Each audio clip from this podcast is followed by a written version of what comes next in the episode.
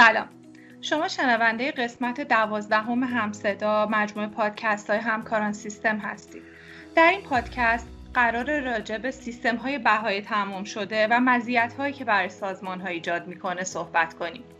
مهمون ما در این گفتگو آقای پازوکی، مهندس فروش همکاران سیستم هستند. سلام آقای پازوکی، خیلی خوش اومدیم به پادکست همصدا. سلام میکنم خدمت شما و همه شنوندگان عزیز پادکست همصدا. خیلی خوشحالم امروز در خدمتتون هستم. امیدوارم که بتونم اطلاعات خوبی رو در حوزه بهای تمام شده به شنوندگان عزیز منتقل کنم. ممنونم از شما. ببینید، همطور که خودتون مطلع هستین، محاسبه بهای تمام شده سالهاست که یکی از چالش‌های مدیران ارشده، اما در سالهای اخیر به خاطر اینکه فضای رقابتی خیلی گسترش پیدا کرده و رقابت بین کسب و کارها و صنایع مختلف نزدیکتر شده، موضوع بهای تمام شده اهمیت بیشتری تو سازمان‌ها پیدا کرده و حتی میشه گفت به عنوان یه اهرم کلیدی برای تصمیم‌های استراتژیک سازمان‌ها محسوب میشه.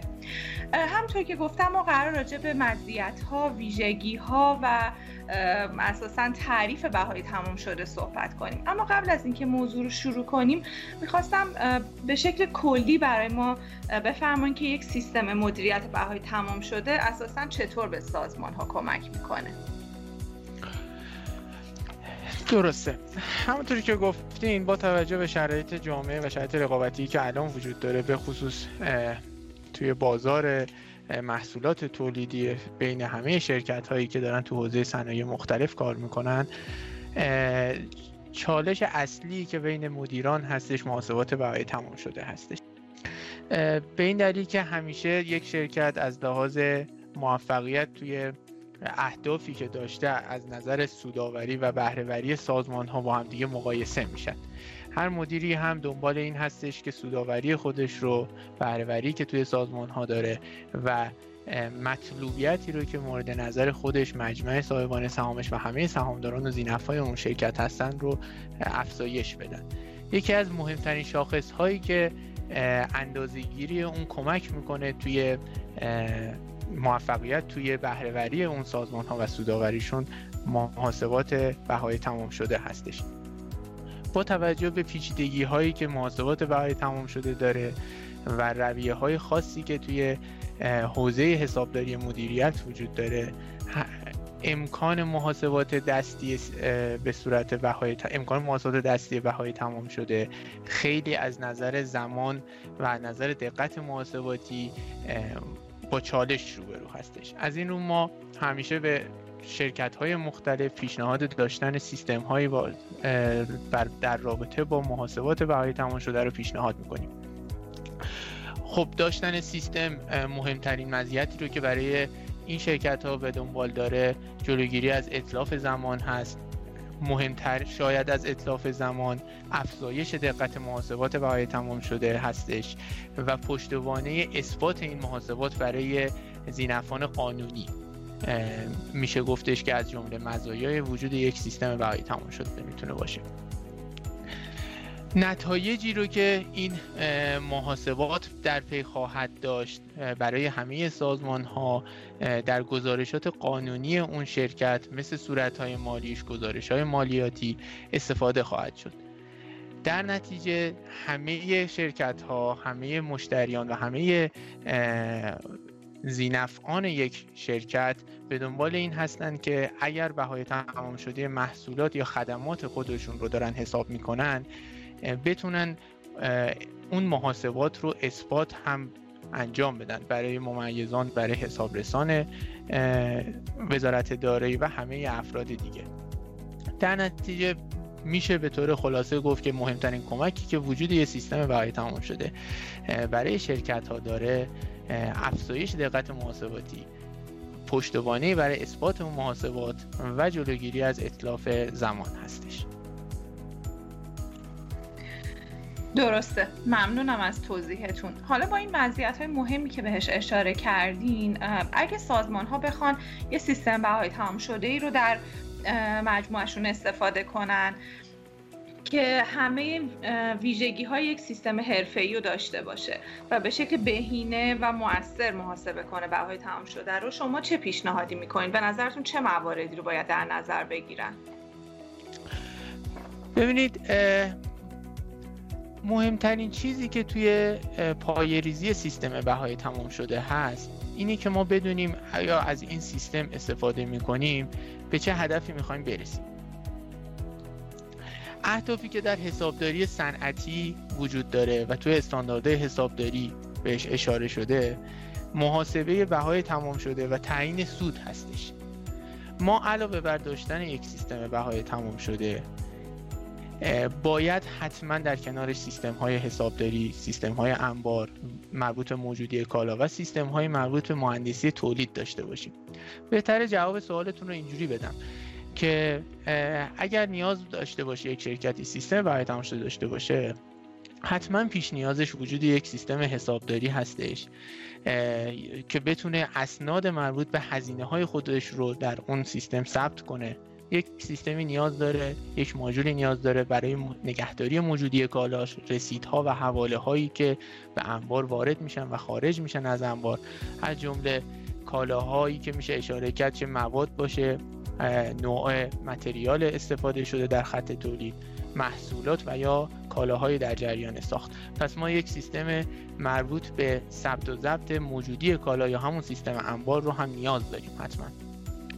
و دیگر سیستمی که خیلی کمک میتونه بکنه برای پشتوانه از سیستم بهای تمام شده که اطلاعاتی به سیستم بهای تمام شده بده، سیستم مهندسی تولید هست. چنین سیستمی هم قابلیت ثبت و ضبط روش و BOM های محصولات و فرایندهای تولید یک شرکت رو در بر میگیره.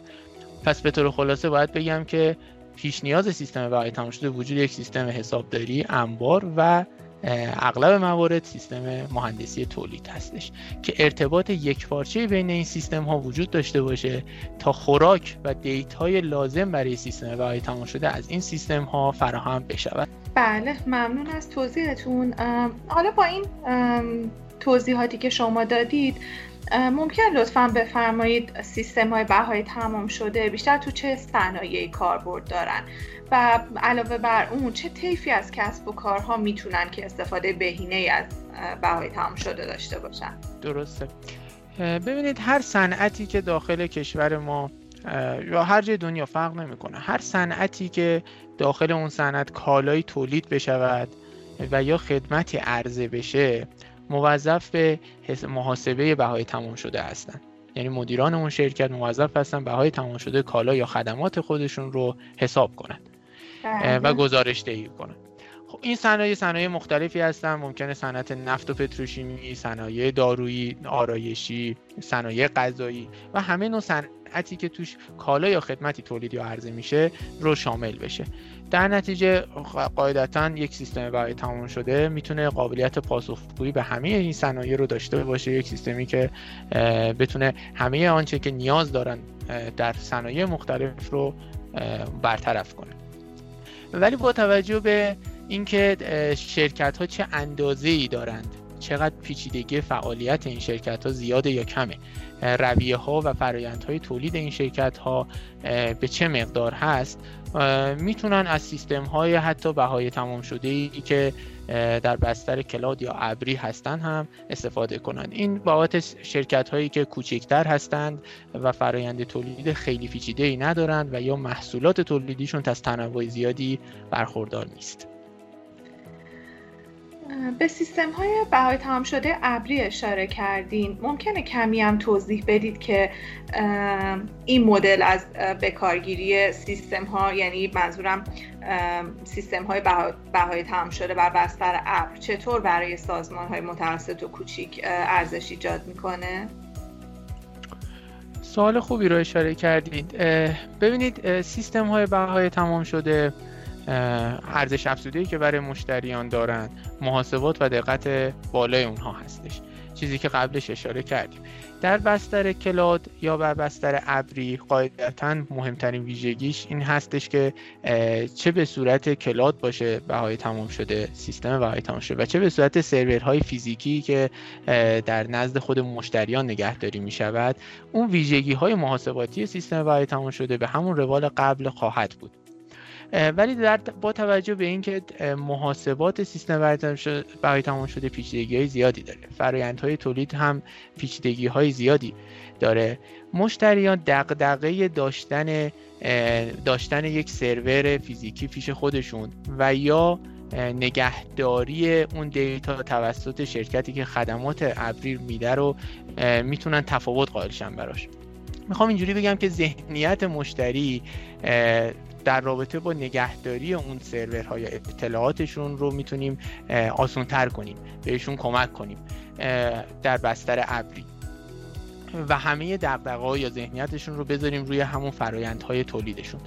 در نتیجه یکی از ارزش‌های افزوده‌ای رو که سیستم‌های کلاد برای مشتری داره اینه که حداقل از بابت نگهداری اطلاعات خیالشون راحت‌تره و یک سیستمی رو دارن که چه سرورشون فیزیکی پیش خودشون باشه و چه در بستر ابری باشه، اطلاعات قراره به همون حالت قبل ثبت بشه و محاسبات به همون حالت قبل حساب بشه و دغدغه مشتری بابت نگهداری اطلاعات کمتر و هزینه کمتری رو هم براش داشته باشه و همون قابلیت‌های قبلی رو استفاده کنه.